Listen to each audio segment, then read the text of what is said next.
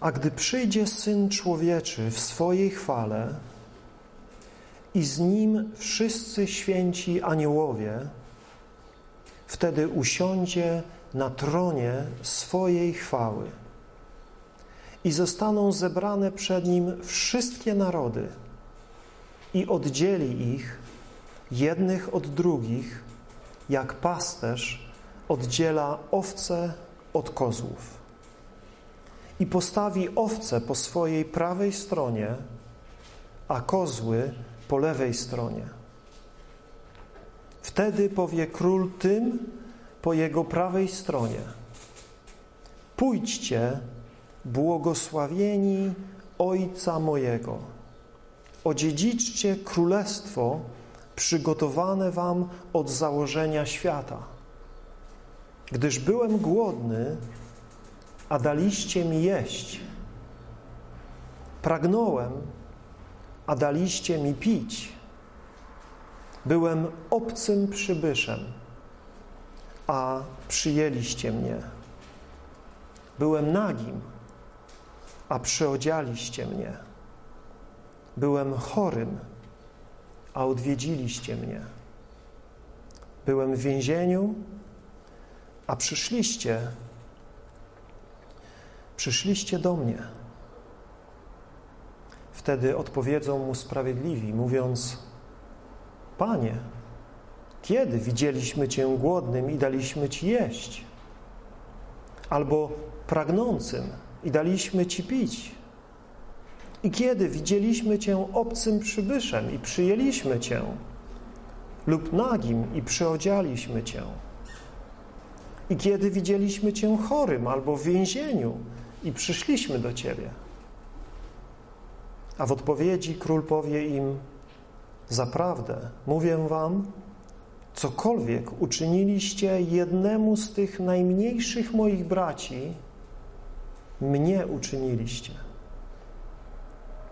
Potem powie i tym, którzy są po lewej stronie: Idźcie ode mnie, przeklęci, w ogień wieczny, który jest przygotowany diabłu i jego aniołom.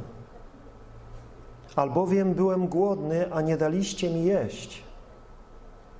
Pragnąłem, a nie daliście mi pić. Byłem obcym przybyszem, a nie przyjęliście mnie. Byłem nagim, a nie przyodzialiście mnie. Byłem chorym i w więzieniu, a nie odwiedziliście mnie. Wtedy i oni mu odpowiedzą, mówiąc: Panie, kiedy widzieliśmy Cię głodnym albo pragnącym, albo gościem, albo nagim, albo chorym, albo w więzieniu i nie usłużyliśmy Ci? Wtedy odpowie im, mówiąc: Zaprawdę, mówię Wam, czegokolwiek nie uczyniliście jednemu z tych najmniejszych, i mnie nie uczyniliście. I pójdą ci na karę wieczną, natomiast sprawiedliwi do życia wiecznego. W ten sposób Pan Jezus kończy tą długą wypowiedź, rozpoczynającą się w 24 rozdziale. Jeśli czytamy Ewangelię Mateusza, dostrzeżemy pięć takich dłuższych nauczań Pana Jezusa. I to jest piąte nauczanie w Ewangelii Mateusza, ciągnące się tutaj przez dwa rozdziały, od 24 po 25. Jak widzieliśmy, Pan Jezus tutaj mówi o swoim powrocie. Mówi o dniu swojego powrotu i mówi, jak mamy czekać. I mówi trzy przypowieści. Najpierw mówi o dobrym i złym słudze. Pokazuje na dobrego sługę, który czekając na powrót swojego Pana, pilnie wykonuje swoje obowiązki. I pokazuje złego sługę, który widząc, że Pan zwleka, przynajmniej tak mu się wydawało, który nie widzi, że Pan przychodzi rychło, zaczyna sobie luzować, zaczyna się bawić, zaczyna źle traktować swoje współsługi. A więc mamy przykład tych dwóch ludzi, z których jeden wiernie wykonuje swoje obowiązki, czekając na powrót swojego Pana, a drugi lekceważy swoje obowiązki i dogadza sobie i jest zaskoczony, gdy Pan przychodzi. Następnie mamy tą przypowieść o dziesięciu pannach. Pięć jest gotowych na przyjście oblubieńca. Ma nie tylko lampy, ale ma też oliwę. Pięć natomiast, które też oczekują, ale są nazwane głupimi pannami, mają co prawda lampy, a więc mają jakiś aspekt wiary, mają jakiś aspekt oczekiwania, ale nie mają oliwy i ich ogień nie płonie, gdy Pan przychodzi. A więc tu widzimy kolejny aspekt czekania na Jezusa z płonącym sercem, z gorliwością, z miłością, życiem, które płonie w tych, które mądrze oczekują swego Pana. I widzimy te, które to co prawda mają lampy, mają pozór światła, ale nie mają w sobie tego ognia, nie mają w sobie prawdziwego oczekiwania na Chrystusa. Kolejna przypowieść, którą ostatnio rozważaliśmy, pokazuje nam tych trzech sług, którym Pan powierza talenty według ich umiejętności. Jednemu daje pięć, drugiemu daje dwa, trzeciemu daje jeden. I widzimy dwóch, którzy dobrze obracają tymi talentami, którzy robią z nich dobry użytek i z korzyścią, gdy ich Pan wraca, zwracają mu to, co otrzymali i więcej, drugie tyle przynoszą, dowodząc, że dobrze wykorzystali ten czas oczekiwania na swojego Pana. Pracowali, starali się, trudzili się i otrzymują słowa pochwały i zaproszenie do radości swego Pana. Ale jest też ten sługa, który okazuje się być złym i leniwym. Ten, który ukrył otrzymany talent. Utrzy, ukrył to otrzymane bogactwo, bo talent, jak wiemy, wyraża wagę. Tam jest mowa o wielkiej ilości srebra najprawdopodobniej. Tak jak mówiliśmy, talent mógł odnosić się do złota, srebra lub miedzi, ale najczęściej w kontekście finansowym odnosił się do srebra i to była około równowartość 20 lat pracy. A więc ten człowiek taki majątek ukrywa w ziemi i się leni. Nie robi tego, co powinien był robić. Zaniedbuje swoje obowiązki. I gdy Pan przychodzi, ten przychodzi i oddaje mu to, co dostał. Myśli, że to wystarczy, ale okazuje się, że to nie wystarczy.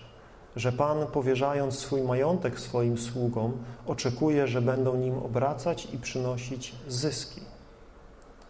I ten zostaje nazwany sługą złym i leniwym i wyrzuconym precz, tam gdzie płacz i zgrzytanie zębów. Zauważcie, że w tych wszystkich przypowieściach, jak dotąd, mamy do czynienia ze sługami.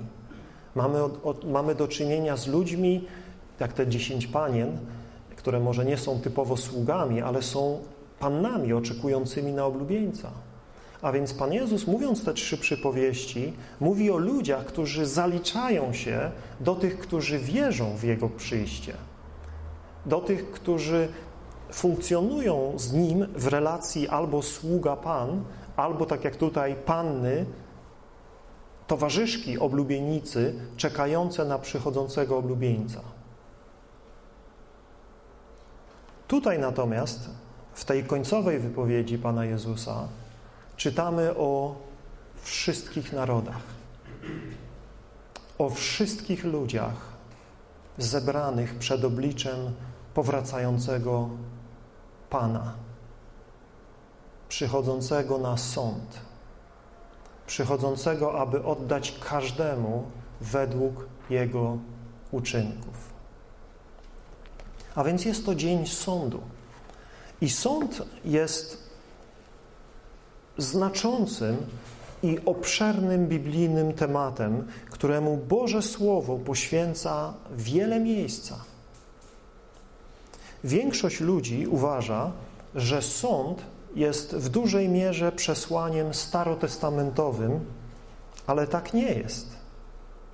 Ludzie patrzą na Stary Testament i mówią, tam w Starym Testamencie to mamy rozgniewanego Boga, niszczącego ludzi, niszczącego narody, wywołującego wielkie wojny, zsyłającego straszne plagi. Ale w Nowym Testamencie Bóg jest przedstawiony jako Bóg miłości, kochający niebiański Ojciec i Jego łaskawy Syn. Rzeczywiście, Nowy Testament mówi o kochającym Ojcu i mówi o łaskawym Synie, ale równie wiele mówi o Bogu, który przychodzi na sąd. Równie wiele, jak i Stary Testament, mówi o Bogu, który nienawidzi grzechu, o Bogu, który bezwzględnie rozprawia się z grzechem. I to widzieliśmy w tych przypowieściach. Pan Jezus mówi o sługach, którzy zostają, o słudze, który zostaje porąbany na kawałki. Mówi o słudze, który zostaje wyrzucony precz, gdzie jest płacz i zgrzytanie zębów. Mówi o pannach, które przychodzą i pukają do drzwi, a, z, a, a oblubieniec mówi: Nigdy was nie znałem. Idźcie precz, nie znam was. A więc w tych przypowieściach widzimy nadchodzący surowy sąd. Bóg jest przedstawiony jako Bóg miłości zarówno w Starym, jak i Nowym Testamencie. I Bóg jest przedstawiony jako Bóg sądu zarówno w Starym, jak i w Nowym Testamencie. Poselstwo sądu jest równie ważne dla Starego, jak i Nowego Testamentu.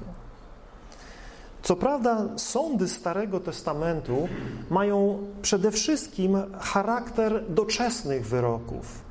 Głównie skupiają się z osądem Boga ludzi żyjących na ziemi. To, co się dzieje z człowiekiem w tym świecie. Stary Testament mówi o narodach, które zostają zniszczone. Mówi o miastach zrównanych z ziemią. Mówi o pewnych osobach, które zostają takiemu czy innemu sądowi poddane i zgładzone. Podkreśla fakt, Stary Testament podkreśla fakt, że Bóg ustanawia pewnych ludzi i obala pewne jednostki, jak również całe władze, y, narody. Ale głównie Stary Testament skupia się na aspekcie doczesnego istnienia. To nie znaczy, że nie wybiega w przód i nie mówi o czasach ostatecznych i ostatecznym sądzie. Tak, ale jest tego niewiele. Głównie mówi o doczesnym sądzie. Przechodząc do Nowego Testamentu, zauważamy, że główny nacisk położony jest na tym wiecznym aspekcie sądu. Na życiu lub śmierci wiecznej.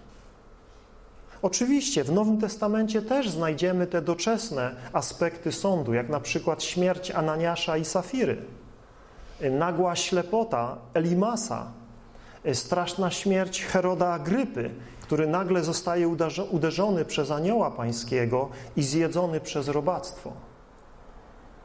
W poprzednim rozdziale, w 24, przyglądaliśmy się zapowiedzi doczesnego sądu nad Jerozolimą. Pan Jezus, mówiąc o swoim przyjściu, mówi też o sądzie, który nastąpi w Jerozolimie. I to wiemy historycznie, stało się w 70 roku po Chrystusie.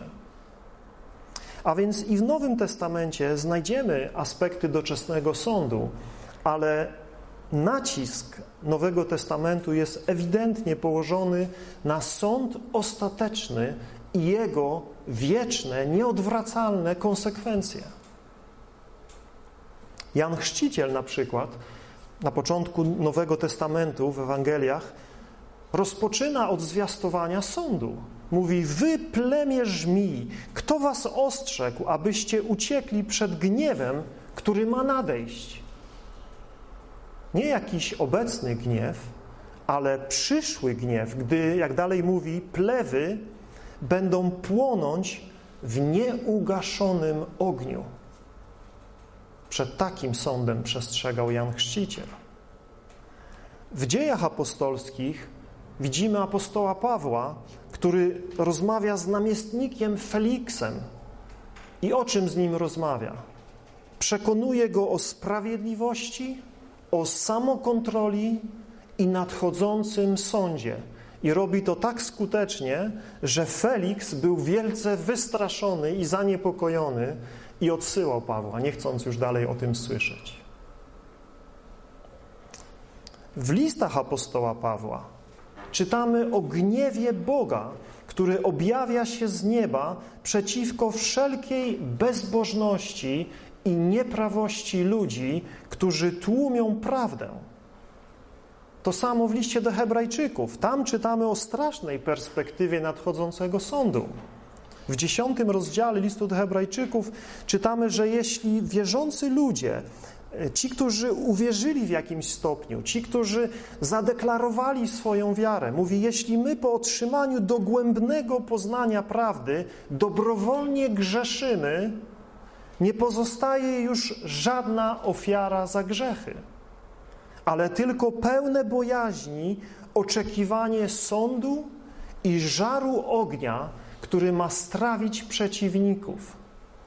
Na jaką karę zasługuje ten, kto Syna Bożego podeptał, a krew przymierza, przez którą został uświęcony, uznał za pospolitą i znieważył ducha łaski, pyta autor listu do Hebrajczyków. Znamy bowiem, mówi, tego, który mówi: Pomsta do mnie należy, ja odpłacę, mówi Pan. I ponownie, Pan sądzić będzie swój lud. I kończy to mówiąc: Straszna to rzecz wpaść w ręce Boga żywego. Straszna to rzecz. To Nowy Testament, to nie jest Stary Testament. To jest Nowy Testament który mówi do wierzących ludzi, że Bóg jest ogniem trawiącym. I straszna to rzecz.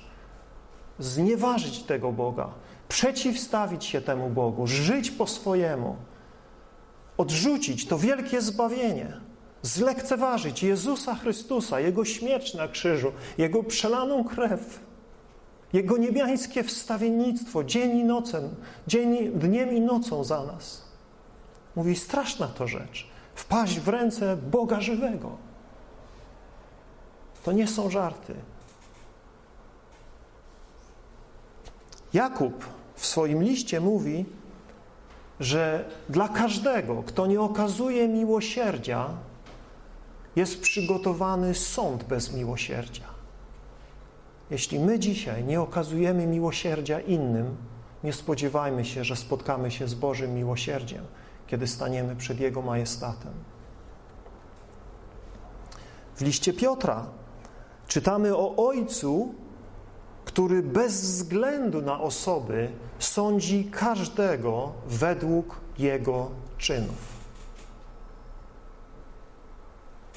Nieważne z jakiej rodziny pochodzisz, nieważne do jakiego kościoła się zapisałeś, jakie sakramenty ci zostały udzielone, przez jakie rzeczy przeszedłeś i co zrobiłeś, Bóg nie ma względu na osobę. Bóg się nie liczy z tymi, którzy w oczach tego świata są wielcy. Bóg bez względu na osobę sądzi każdego według jego uczynków. Dalej Piotr mówi w swoim liście, że rozpoczyna się sąd i to od domu Bożego.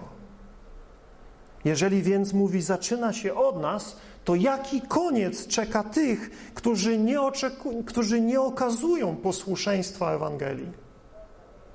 Jeśli my, wierzący, musimy stanąć przed sądem Chrystusowym i zdać sprawę z naszych uczynków, to co dopiero ten bezbożny świat, który się w ogóle z nim nie liczy, który go odrzuca, jaki jest ich koniec, jaki jest ich los, pyta Piotr. W drugim liście Piotra mówi dalej o fałszywych nauczycielach, którzy pojawiają się w kościele. I mówi, że w skryty sposób będą próbować wprowadzać zgubne herezje, a nawet wyprą się władcy, który ich wykupił. Do tego dochodzi w kościele. Do tego dochodzi wśród wierzących ludzi, że się wypierają władcy, który ich wykupił. Ludzie zaprzeczają boskości Chrystusa, zaprzeczają Jego panowaniu, Jego władzy. Traktują Go jak kumpla. Traktują Go jak kogoś, kto jest na ich posyłki. Kto ma spełniać ich oczekiwania, ich wymagania i mówią, napisałeś, powiedziałeś, musisz to zrobić. Zapierają się swojego władcy. fałszywi nauczyciele wprowadzają zgubne herezje i czytamy, że przez nich droga prawdy stanie się przedmiotem bluźnierstw. Ludzie patrzą na to dzisiaj w internecie, na te bzdury, które się dzieją w kościele, na te szaleństwa, które się dzieją, na te dziwaczne zachowania i mówią: Toż to banda wariatów, to szaleńcy. Co oni wygadują, jak oni się zachowują? Przez nich, przez takich ludzi, droga prawdy staje się przedmiotem bluźnierstw. I ze względu na swoją chciwość próbują zwodzić fałszywymi słowami, ale czytamy, że od dawna jednak wyrok na nich jest przesądzony. Ich zguba nadciąga, mówi Piotr. I dalej daje przykłady sądów w Starym Testamencie. Mówi, warto pamiętać, że Bóg nie oszczędził nawet aniołów, którzy dopuścili się grzechu. Przeciwnie, rzucił ich skrępowanych w gęste mroki miejsca kary. Oczekują tam oni na sąd. Nie oszczędził też starożytnego świata, za wyjątkiem Noego, gdy zesłał potop na świat bezbożnych ludzi.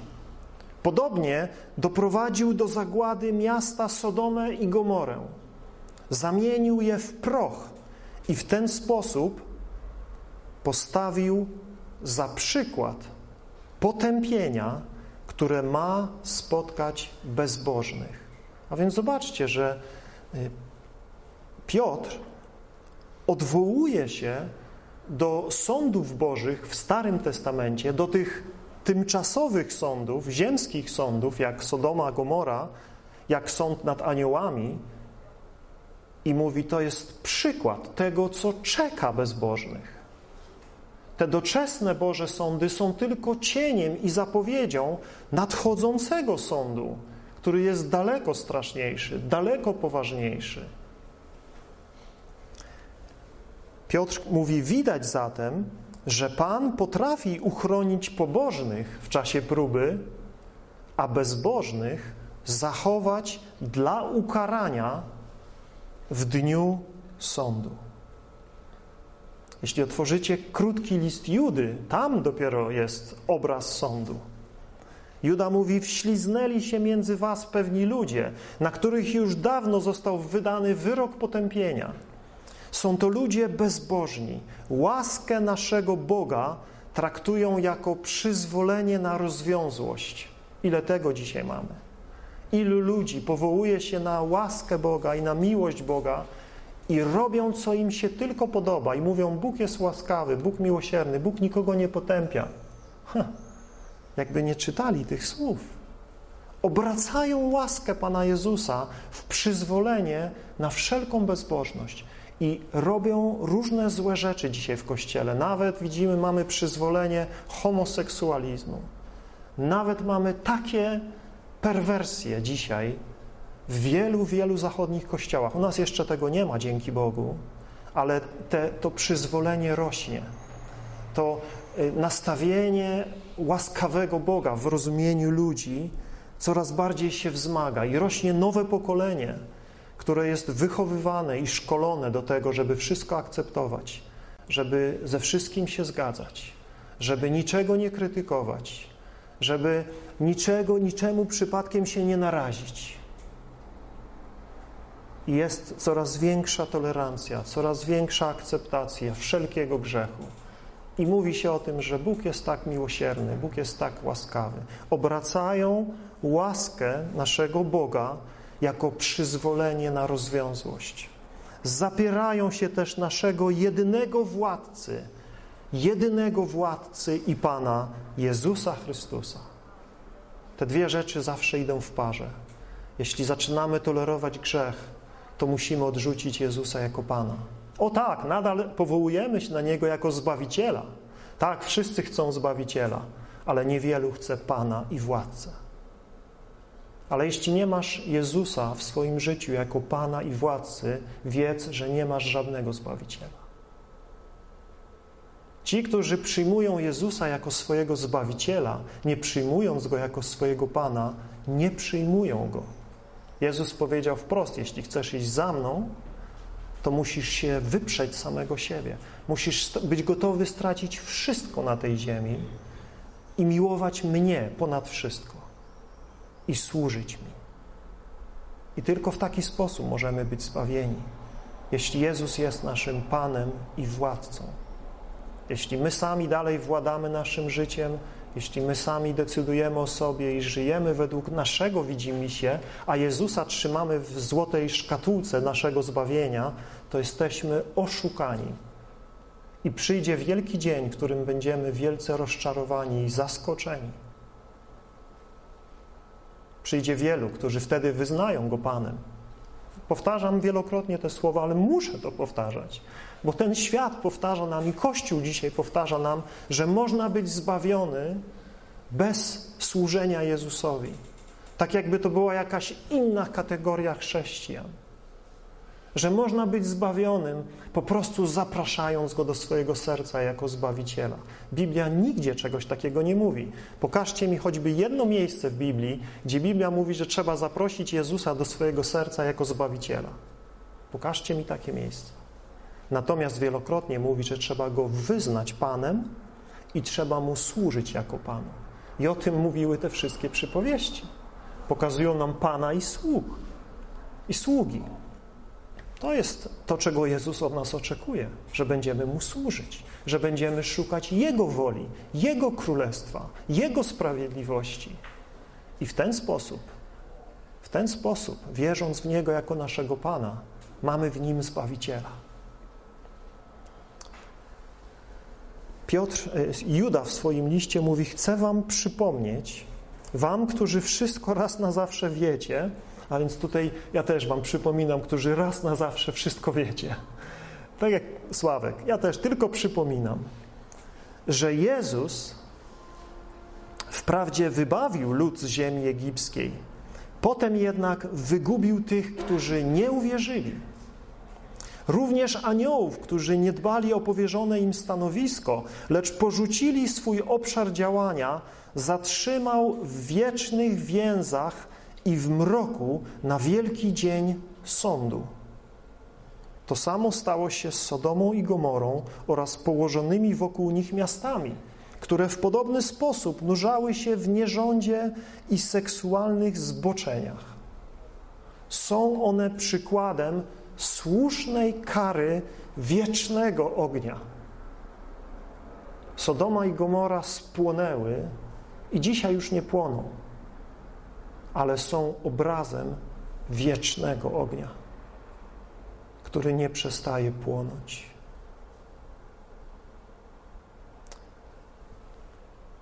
Juda powołuje się na Henocha, siódmego po Adamie, który mówi: Oto przyszedł Pan z miriadami swoich świętych, aby dokonać sądu nad każdą istotą, ukarać każdą duszę za bezbożne czyny oraz zuchwałych grzeszników za butne słowa, którymi go obrzucili.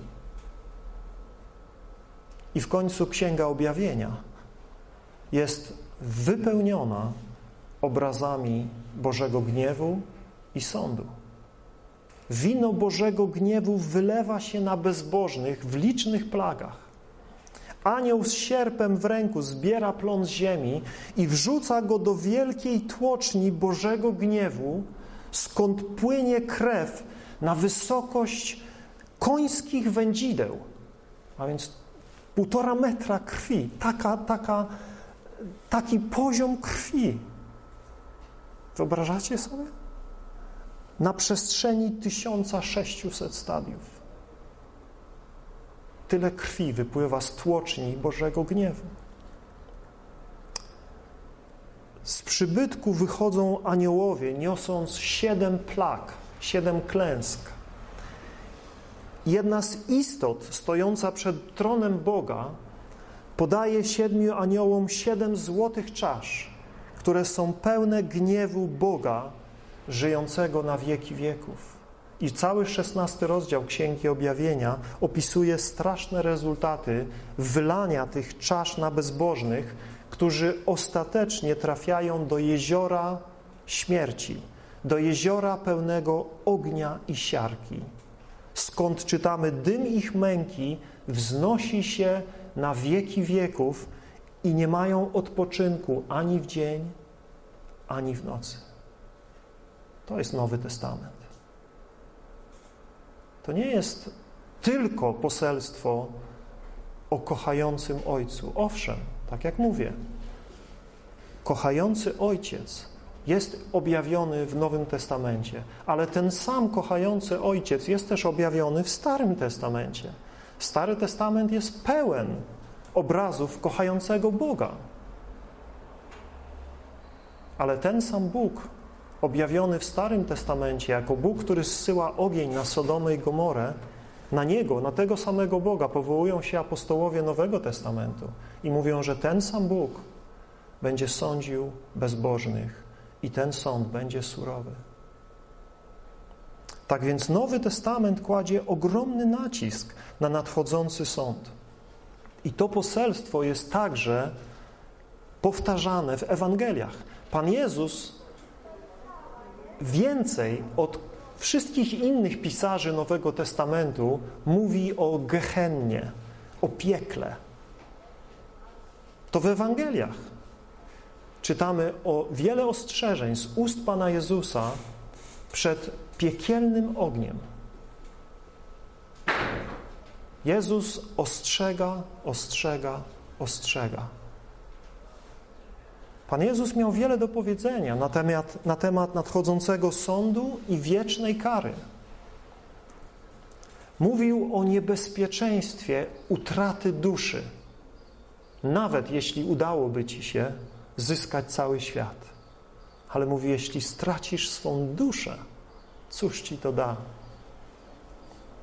Jezus mówił o wiecznej zgubie, mówił o piekle, mówił o ogniu, mówił o zawodzeniu i płaczu, mówił o zgrzytaniu zębów, mówił o ciemnościach zewnętrznych i o niewymownych, niekończących się mękach. Jego słowa są wstrząsające i dramatyczne. Ktoś mógłby powiedzieć, myślałem, że Jezus mówił tylko o miłości, Myślałem, że Jezus był życzliwy i miły. O co chodzi z tym wiecznym ogniem i sądem, i ciemnością, i płaczem? Tak, Jezus miał wiele do powiedzenia na temat miłości. I Jego słowa dotyczące ostatecznego sądu i wiecznej kary też wypływają z Jego miłości. To nie jest tak, że jednego dnia Jezus wstawał w dobrym nastroju i był pełen miłości, a drugiego, drugiego dnia wstawał w złym nastroju, rozgniewany i mówił o sądzie. Nic z tych rzeczy. Kiedy Jezus mówił o sądzie, mówił z taką samą miłością, jak mówił o dobrym pasterzu. Jak mówił o domu Ojca, gdzie przygotowuje wiele mieszkań. Miłość ostrzega. Jeśli kogoś kochasz i wiesz, że grozi mu niebezpieczeństwo, to miłość sprawia, że będziesz go ostrzegał przed tym niebezpieczeństwem. To nie jest nienawiść, to nie jest coś innego, kiedy Jezus mówi o piekle. W miłości ostrzega każdego człowieka przed tym strasznym miejscem, które nie zostało przygotowane dla ludzi, jak czytaliśmy, ale dla szatana, i dla jego zbuntowanych aniołów, dla demonów. Dla nich zostało przygotowane piekło. Ale niestety trafią tam wszyscy, którzy służą szatanowi i służą jego upadłym aniołom. A każdy, kto nie służy Jezusowi, służy diabłu. Nie ma innej opcji, nie ma trzech dróg, są tylko dwie drogi. Jest tylko wąska droga za Jezusem i jest szeroka droga za szatanem. Jedna wiedzie do życia, druga wiedzie do śmierci. Nie ma więcej dróg. Ludzie kombinują sobie, wymyślają sobie czyściec, wymyślają sobie jakieś trzecie drogi, jakieś, jakieś szare strefy, ale w Królestwie Bożym nie ma o tym ani słowa. Nigdzie nie znajdziecie w Słowie Bożym jakiejś trzeciej drogi, jakiejś opcji dla letnich chrześcijan, jakiejś opcji dla tych, którzy tylko Jezusa uznali za swojego Zbawiciela, ale nie Pana. Nie ma takiej opcji. Albo Jezus jest Twoim Panem i jesteś na wąskiej drodze, albo Jezus nie jest Twoim Panem i czy chcesz, czy nie chcesz, diabeł rządzi w Twoim życiu. Świat rządzi w Twoim życiu, grzech rządzi w Twoim życiu. Ty rządzisz w swoim życiu i Twoje rządy zawiodą Cię na wieczne zatracenie.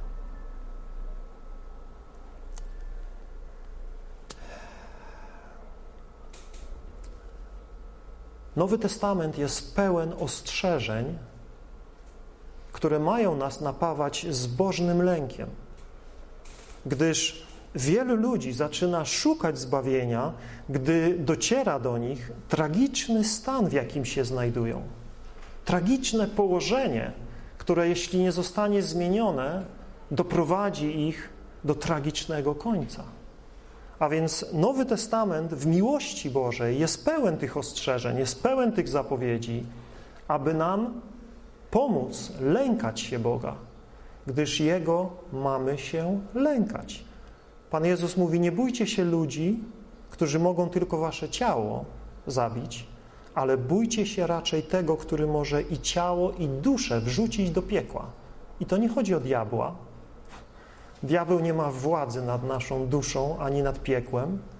Bóg jest Panem nieba i On jest Panem piekła. I to On wrzuca duszę i ciało do piekła. Szatan zostanie sam wrzucony do piekła. Więc on tam nie rządzi. To są ludzkie bajki i to są legendy i podania, ale to nie jest Biblia. Biblia mówi, że mamy się tylko jednego bać Boga. Jego się mamy bać. Być świadomi, z kim mamy do czynienia i co nas czeka, jeśli go zlekceważymy, jeśli będziemy postępować po swojemu. Jezus w miłości ostrzegał przed tym, co może ściągnąć na nas wieczne potępienie. Jego ostrzeżenia przed niewiarą, grzechem, obłudą, nadchodzącym sądem nie minimalizują, ale raczej maksymalizują Jego miłość. Pan Jezus tutaj w Ewangelii Mateusza w 25 rozdziale i 31 wierszu mówi, że Syn Człowieczy przyjdzie w swojej chwale. Czy zdajesz sobie sprawę, że Jezus Chrystus, który przyszedł na tą ziemię jako uniżony sługa, narodził, narodził się jako dzieciątko y, w Betlejemie, który żył jak prosty człowiek, który umarł w słabości, powstał z martwych w mocy i zasiadł na tronie i jest pełen chwały? Kiedy Jezus przyjdzie ponownie na tą ziemię, nie przyjdzie już jako ten Jezus, który przyszedł pierwszy raz w słabości ludzkiego ciała, ale czytamy, że przyjdzie w swojej chwale, a z Nim wszyscy święci aniołowie. Wiecie, ile jest aniołów? ja nie wiem. Ale Biblia mówi, że są ich miriady miriad, co oznacza miliony. Jezus przyjdzie, a z nim cały orszak milionów aniołów. I wtedy co Jezus robi? Zasiądzie na tronie swojej chwały. Wtedy wszyscy zobaczą, kto jest królem. Wtedy wszyscy zobaczą i czytamy, że każde kolano się ugnie. Wszystkie kolana się ugną i wszystkie języki będą wyznawać, że On jest Panem, że On jest władcą. Zrób to dzisiaj. Jeśli jeszcze tego nie zrobiłeś w swoim życiu, zrób to dzisiaj, nie czekaj na ten dzień, kiedy będziesz musiał wyznać Go Panem. Uwierz w Niego dzisiaj i wyznaj Go Panem i żyj dla Niego jako swego Pana. Dzisiaj, póki dzień łaski trwa, póki dzień zbawienia trwa. On zasiądzie na tronie swojej chwały. Kim jest ten król chwały, który przychodzi? Kimże on jest? W Psalmie 96 i 13 wierszu czytamy, że to Jahwe nadchodzi by sądzić ziemię. To Bóg Jahwe, On sądzi świat sprawiedliwie. W swojej wierności osądzi ludy. A tutaj widzimy, że Bóg Jahwe przychodzi w osobie Syna Bożego, Syna Człowieczego, Jezusa Chrystusa. Nowy Testament w wielu miejscach, niektóre z nich dzisiaj czytałem, mówi o Bogu, który dokona ostatecznego rozrachunku ludzkości i z jego ust zapadnie wieczny wyrok. To Bóg będzie sądził ludzi. Ale który Bóg? Jest jeden Bóg. Ojciec, Syn i Duch. Jeden Bóg, choć w trzech osobach. Ale to nie Ojciec będzie sądził świat. Nie Bóg Ojciec, nie Bóg Duch Święty, ale Bóg Jezus, Boży Syn. Bóg Jahwe w Starym Testamencie zapowiada, że to On będzie sądził świat. I faktycznie Jahwe będzie sądził w Jezusie Chrystusie. Czytamy tutaj w 20, w 31 wierszu i 32, że gdy przyjdzie Syn Człowieczy w swojej chwale i z Nim wszyscy święci aniołowie, wtedy zasiądzie na, na tronie swojej chwały i zostaną zebrane przed Nim wszystkie narody. I co On zrobi wtedy? Oddzieli jednych od drugich, tak jak pasterz oddziela owce od kozłów. Skąd ta analogia pasterza oddzielającego owce od kozłów? Z księgi Ezechiela, z 34 rozdziału, gdzie w 17 wierszu czytamy, że Pan Bóg, Jahwe Adonai, dwa określenia starotestamentowe, które wskazują na jedynego prawdziwego Boga. Adonai, Jahwe, zapowiada, oto ja będę rozsądzał między owcą a owcą, między baranami a kozłami. Jahwe to zapowiedział. Jahwe Adonai. Mówi, ja rozsądzę między baranami a kozłami, między owcą a owcą. Jezus zaś mówi nam, że to On przychodzi. Czy ktoś inny przychodzi? Czy Bóg zmienił plany? Czy nadal Bóg realizuje swój plan, który przepowiedział? I kiedy w Starym Testamencie Bóg, jedyny prawdziwy Bóg, Jahwe, mówi ja, Jahwe Adonai, będę rozdzielał owce od kozłów i w Nowym Testamencie Jezus mówi i wtedy będę jako król, mówi, rozdzielał owce od kozłów. Mówimy o tym samym, czy mówimy o dwóch różnych wydarzeniach? Ja nie mam wątpliwości, że mowa jest o tym samym i dalej mamy ciągłość jednego objawienia. Ale ci wszyscy, którzy odrzucają bóstwo Jezusa Chrystusa, muszą to przekręcać, muszą to wykręcać, muszą tworzyć jeden sąd, drugi sąd, trzeci sąd. Tragedia. Zapierają się swojego jedynego Pana i Zbawcy. Czytamy, że Jezus postawi swoje owce po swojej prawej stronie, a kozły po lewej stronie. Pasterze też tak robią do dzisiaj. Nawet dzisiaj w Izraelu można zobaczyć mieszane stada owiec i kus na wielu wzgórzach. Ale pasterze rozdzielają je na karmienie i często rozdzielają je na odpoczynek. Dlaczego? Dlaczego jest taka konieczność, by rozdzielić kozły od owiec? Dlatego, że one mają zupełnie inne osobowości, inne charaktery. Owce i kozły nie żywią się dobrze razem i nie odpoczywają dobrze razem. Dlatego, że owce z natury są łagodne, spokojne i płochliwe. Natomiast kozły z natury są niesforne, złośliwe, uparte i nie dają się spokojnie owcom ani najeść, ani odpocząć. Dlatego należy je rozdzielać. I Pan Jezus, odwołując się do obrazu z księgi Ezechiela i odwołując się do tego powszedniego obrazu, który był prawdziwy za czasów Ezechiela i był prawdziwy za czasów Pana Jezusa, posługuje się tym obrazem pasterza oddzielających, oddzielającego owce od kozłów, aby zilustrować wieczny podział. Wieczny podział, jaki nastąpi w dniu ostatecznego sądu między jego owcami, posłusznymi owcami, a samowolnymi kozłami. Owce po prawej stronie, kozły po lewej. I to nam coś powinno od razu powiedzieć. Po której stronie się znajdziemy, już wiemy, co nas czeka. Powinno nam, powinniśmy to wiedzieć. Dlatego, że w Biblii prawa ręka jest ręką błogosławieństwa. Jest, ręka, jest ręką honoru. Prawa ręka jest ręką dziedziczenia. To jest preferowana ręka. W analogii, którą tutaj czytamy, preferowane są posłuszne owce. Pamiętacie Jakuba? Kiedy miał pobłogosławić swoich wnuków, jego syn Józef miał dwóch synów, Efraima i Manasesa. Który był pierworodny?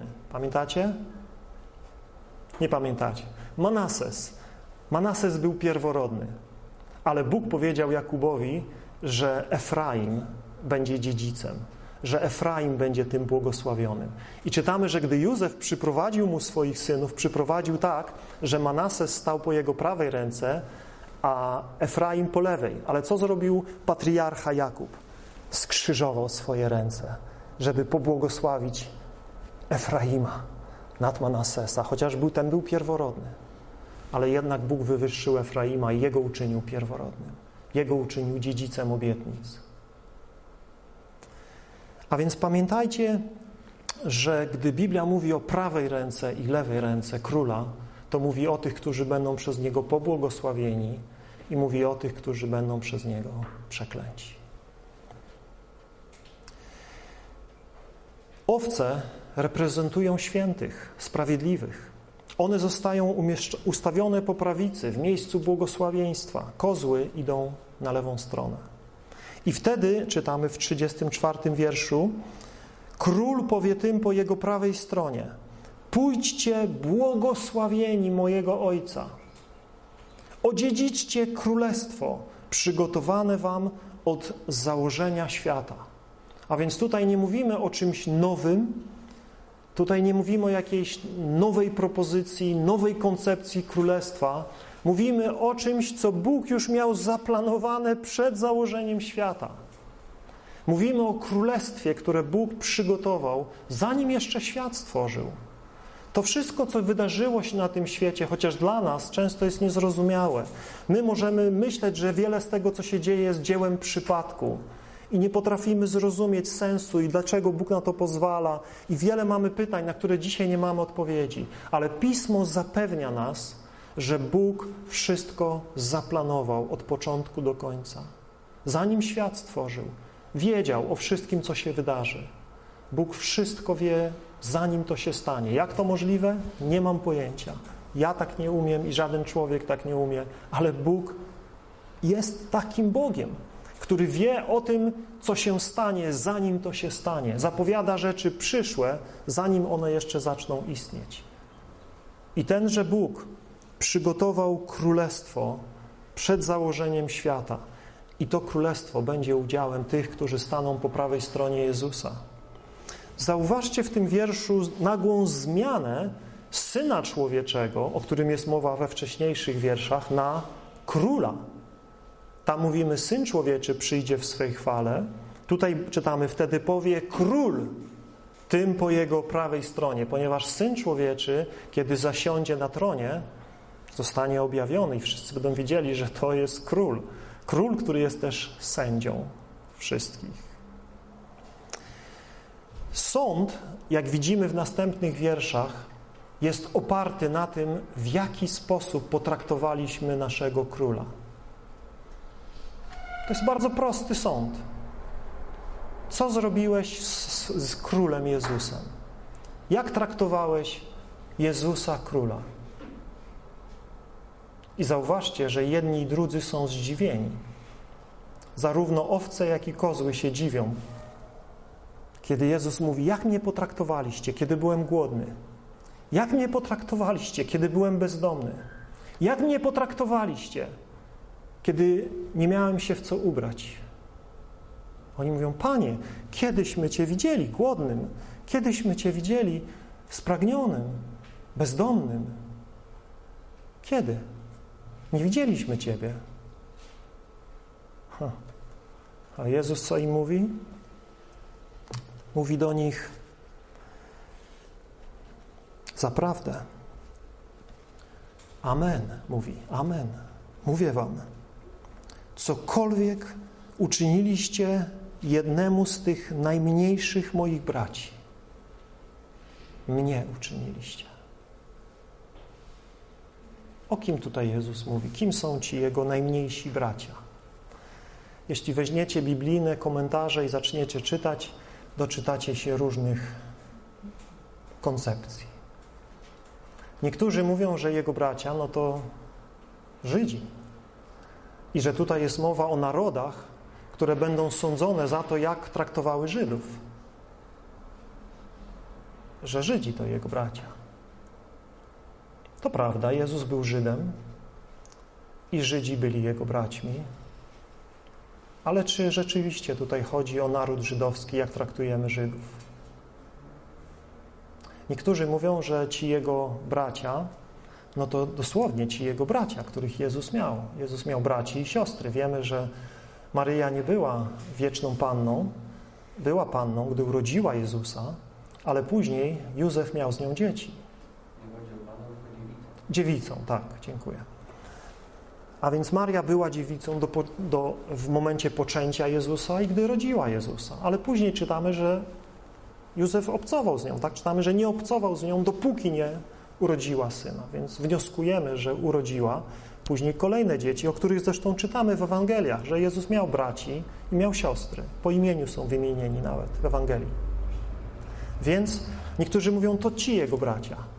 Więc to tylko dotyczy tych, którzy wtedy żyli. To jest, to totalnie się nie trzyma sensu, ponieważ tutaj czytamy o wszystkich narodach zgromadzonych przed Jego tronem, wszystkich ludziach, więc nie wiem, jak ludzie mogą takie rzeczy wymyślać, żeby siebie jakoś wykręcić z tego grona. Jeszcze inni mówią, że tutaj chodzi o wszystkich ludzi, a nawet zwierzęta. Byli tacy katolicy święci, którzy mówili, że wszystkie zwierzęta to nasi mniejsi bracia. A więc pająk, komar, nie ruszaj, nie zabijaj, mucha, bo to twój brat. To też twój malutki brat. Trzeba wszystkim pozwolić żyć. A więc niektórzy widzą w tym obrazie wszystkich ludzi i łącznie ze zwierzętami i całym żyjącym światem. To piękne i takie wzniosłe i tak pewnie niektórzy tak da się żyć, że nie nadepną na żadną mrówkę i, i tak chodzą ostrożnie, żeby przypadkiem ślimaczka nie, nie zaczepić, nie przewrócić z jego toru i tak dalej. E, ale to jakoś znowu nie znajduje pokrycia w Słowie Bożym. Na pewno nie, nie ta sfera, nie ta część. A co, a co z tymi wszystkimi ludźmi? Czy rzeczywiście Pan Jezus tu mówi o wszystkich? Czy wszyscy filantropii, ci, którzy y, pomagają ludziom y, bez względu na ich wiarę, bez względu na ich moralność, bez względu na ich y, położenie, czy to dotyczy wszystkich? Tutaj możemy już dyskutować. Wydaje mi się, że raczej nie o nich chodzi, ponieważ jak chociażby otworzycie Ewangelię Marka, 10 rozdział, to Pan Jezus tutaj w Ewangelii Marka w 10 rozdziale w ostatnich wierszach mówi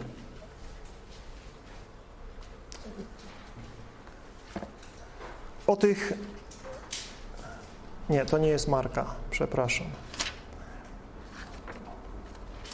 Nie pamiętam, myślałem, że to jest Marka 10, ale to w jakiejś innej Ewangelii jest prawdopodobnie w 10 rozdziale. Pamiętacie te słowa Pana Jezusa, gdzie Jezus mówi, przychodzą do Niego i mówią, y, Twoja matka i Twoi bracia czekają. A Jezus mówi, kto jest moim bratem? Kto jest moją matką? Ci, którzy słuchają Słowa Bożego i są Mu posłuszni. A w innym miejscu mówi tak, kto was przyjmuje, do swoich uczniów mówi, kto was przyjmuje, mnie przyjmuje. A kto mówi mnie przyjmuje, przyjmuje mojego Ojca. I tam też właśnie w tym drugim kontekście Jezus później mówi, choćby ktoś najmniejszemu z was, najmniejszemu mówi z moich braci, dałby chociaż kubek zimnej wody, tak u nas przetłumaczone jest, tam dosłownie jest powiedziane, dałby coś zimnego do picia. Mówi, nie będzie mu to zapomniane. Więc tutaj widzimy, że Pan Jezus e, też w takim kontekście mówi o swoich braciach. I wydaje mi się, że w tym kontekście Jezus mówi o wierzących. O tym, jak traktujemy wierzących, i to nawet najmniejszych z wierzących, najsłabszych wierzących, najmniej znaczących wierzących. Jezus mówi, jak ich traktujecie, tak mnie traktujecie. Oczywiście to nie oznacza, że tylko wierzących mamy dbać i tylko wierzącym mamy pomagać w innych miejscach. Pan Jezus mówi, że każdego bliźniego mamy miłować. A więc również mamy miłować tego głodnego na ulicy, który nie jest naszym bratem. Ale w tym miejscu Pan Jezus akurat nie odwołuje się do swoich braci, więc jakby ściśle w kontekście mówię to, nie, nie wykluczając tych wszystkich innych możliwości. Ale Pan Jezus tutaj nie mówi o ogólnej ludzkiej filantropii. Nie mówi tutaj, że y, wszyscy, którzy w jakiś sposób y, pomagali swoim bliźnim, y, ludziom w potrzebach, wejdą do Królestwa Bożego. Jezus nie o tym tutaj mówi. O to mi chodzi, że to można przekręcić w ten sposób i ludzie mówią, a, zrobię parę dobrych rzeczy, dam trochę pieniędzy na jakąś tam charytatywną działalność i wszystko jest dobrze. Pomogłem głodnym, pomogłem bezdomnym i tak dalej. Nie, nie o tym Jezus mówi. Jezus mówi tutaj o swoich owcach, które kochają inne owce. Owce w swej naturze to mają, że żyją w stadzie, że lgną do innych owiec. I o tym Jezus tutaj mówi. Mówi o tym, jak my traktowaliśmy naszych braci i siostry, choćby tych najmniejszych, Jego uczniów. Oczywiście, tak jak mówię, w innych miejscach mówi, że mamy miłować nawet naszych nieprzyjaciół. I nawet gdy nasz nieprzyjaciel jest głodny, mamy go nakarmić i napoić i tak dalej. Więc nie zrozumcie mnie źle, że mówię teraz tylko pomagajmy wierzącym, nas nie obchodzą niewierzący. Absolutnie tego Pan Jezus nie nauczał. Ale tutaj w kontekście sądu, w kontekście ostatecznej decyzji sądziowskiej, mówi, to jest kluczowa sprawa. To pokazuje, jak mnie traktowaliście. To właśnie tak, jak potraktowaliście brata i siostrę, choćby najmniejszego. I pozwólcie, że zakończę pewną prawdziwą historią, która wydarzyła się wieki temu w Szwajcarii. W Szwajcarii znajduje się kościół świętego Marcina z wyrytą na przedniej ścianie rzeźbą przedstawiającą tego Marcina Stours. On był chrześcijańskim, rzymskim żołnierzem. Pewnego mroźnego, zimowego dnia, wchodząc do miasta, został zatrzymany przez żebraka, który był niemal nagi. Prosił go o jałmużnę. Ale Marcin nie miał pieniędzy. Chociaż był rzymskim żołnierzem, nie miał przy sobie pieniędzy.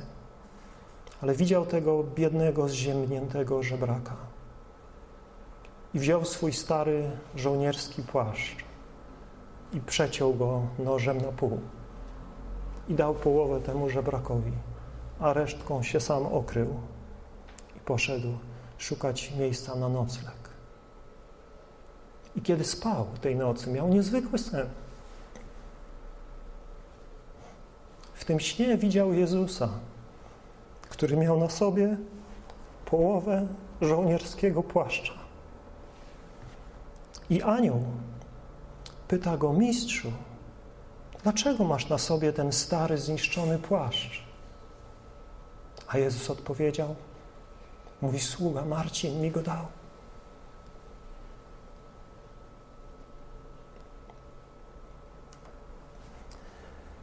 Bracie i siostro, to co Sławek mówił na początku, jest niezwykle ważne. Byśmy miłowali siebie wzajemnie, nie bacząc na nasze poglądy polityczne, społeczne, dotyczące koronawirusa i wszelkie tego typu kwestie. Czy jesteśmy mięsożerni, czy roślinożerni, Czy traktujemy każdy dzień tak samo, czy jakiś dzień, czy jakieś dni dla nas są szczególnie ważne i święte? Jakże ważne jest, byśmy nie stracili z oczu tego, co najważniejsze. Nasza wiara i prawdziwość naszej wiary nie wyraża się w naszych słowach, ale w naszych czynach. To nie to, co wyznajemy ustami, śpiewamy w pieśniach, chociaż jest to piękne i podoba się Bogu, jeśli jest prawdziwe, ale to nasze codzienne życie w domu, nasze życie w kontekście Kościoła, braci, sióstr, nasze życie, oczywiście w tym szerszym kontekście pracy, sąsiadów, ludzi wokół. Tu się sprawdza nasza wiara. Tutaj się okazuje, czy prawdziwie wierzymy w Jezusa. Tu się okazuje, czy nasza wiara jest szczera i prawdziwa.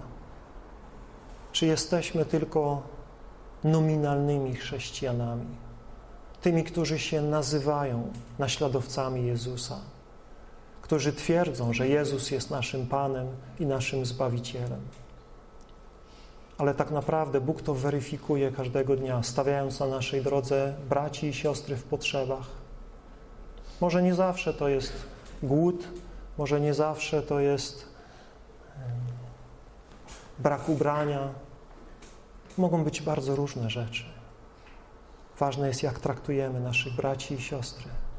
Czy widzimy ich potrzeby, czy przejmujemy się ich potrzebami i czy staramy się zaspokoić ich potrzeby.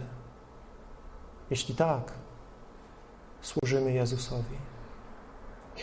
I pewnego dnia będziemy się wielce radować z każdego poświęcenia, z każdej ofiary, którą ponieśliśmy dla braci i sióstr, a tak naprawdę dla Jezusa Chrystusa. Na sam koniec tylko zobaczcie ten wielki podział, od którego nie ma odwołania. Tutaj na ziemi, kiedy idziesz do sądu, możesz odwołać się do wyższej instancji, jeśli wyrok ci nie odpowiada.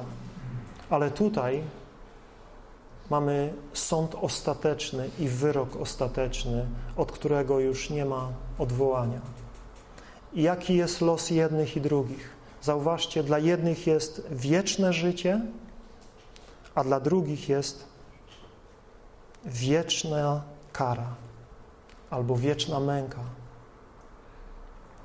To samo słowo jest użyte w, w obu tych wyrażeniach. Wieczne. Co to znaczy wieczne życie? To znaczy życie, które Bóg zaplanował dla człowieka od samego początku. Kiedy Bóg stworzył człowieka, stworzył go do społeczności z sobą, stworzył go do szczęścia, stworzył go do radości, stworzył go do społeczności z Bogiem, który jest źródłem życia, wszelkiego dobra, wszelkiego błogosławieństwa, radości, szczęścia, pokoju, miłości. Do tego Bóg stworzył człowieka. I człowiek to stracił, gdy odrzucił Boga. Został pozbawiony Bożej chwały. Bóg powiedział, jeśli, powiedział do Adama i Ewy, jeśli zjecie z tego drzewa, czy najpierw do Adama, jeśli zjesz z tego drzewa, wiedz, że umierając umrzesz. I tak się stało. Adam zaczął umierać i w końcu umarł. Ale to tylko początek śmierci. Czytamy o drugiej śmierci, o wiecznej śmierci. I jak czytacie Ewangelię, to widzicie, że Pan Jezus mówi, że ta śmierć trwa wiecznie. To może mi się nie podobać, ja mogę tego nie rozumieć i to wielu ludziom się nie podoba. Adwentyści, świadkowie Jehowy i im podobni odrzucili koncepcję wiecznej śmierci, mówiąc, że ludzie zostaną unicestwieni, że przestaną istnieć, że Bóg wymierzy im kary i ich zabije i oni przestaną istnieć. I są takie miejsca, które wydają się tak mówić. Są takie miejsca w Biblii rzeczywiście, które wydają się sugerować taką anihilację. Ale jest wiele miejsc, tak jak to tutaj, które sugerują zupełnie coś innego. Które mówią, że tam ich ogień nie gaśnie, a ich robak nie umiera. Są też takie miejsca. Są też miejsca, jak dzisiaj czytałem z Księgi Objawienia, gdzie czytamy, że dym ich męki unosi się na wieki wieków i nie mają odpocznienia ani w dzień, ani w nocy. Są też takie miejsca. Są miejsca, które mówią o zewnętrznej ciemności, chociaż jest tam ogień, jest tam ciemno. Jest to inny ogień, to nie jest ziemski ogień, który grzeje tylko i parzy, ale to jest inny ogień. Tam jest ciemność, tam jest ogień, tam jest płacz, tam jest zgrzytanie zębów. A więc Biblia posługuje się e, takimi obrazami, żeby zilustrować nam straszność tego miejsca. I jestem bardzo, bardzo ostrożny, żeby odstąpić od tego tradycyjnego rozumienia piekła. Chociaż tak jak mówię, po ludzku nie rozumiem tego i nie jestem w stanie tego przełknąć się z tym pogodzić. Po ludzku nie rozumiem tego. I wolałbym zniszczenie duszy, wolałbym unicestwienie człowieka. Ale znajduję zbyt wiele takich miejsc w Nowym Testamencie, które mówią, że tak może nie być. Dlatego nie chcę Was uspokajać, tak jak uspokajają świadkowie Jehowy, czy adwentyści, czy inni swoich członków, mówiąc im, że najwyżej przestaniecie, przestaniecie istnieć, jak nie będziecie posłuszni. Pan Jezus mówi wieczne życie i wieczna kara, wieczna męka. To są poważne sprawy, bracia, siostry. Wszystko jest poważne, co Bóg ma do powiedzenia. Ale są rzeczy w Bożym Słowie, które naprawdę wymagają od nas głębokiego przemyślenia i życia w świetle tego, co Bóg do nas mówi. Powstańmy, kochani, do modlitwy.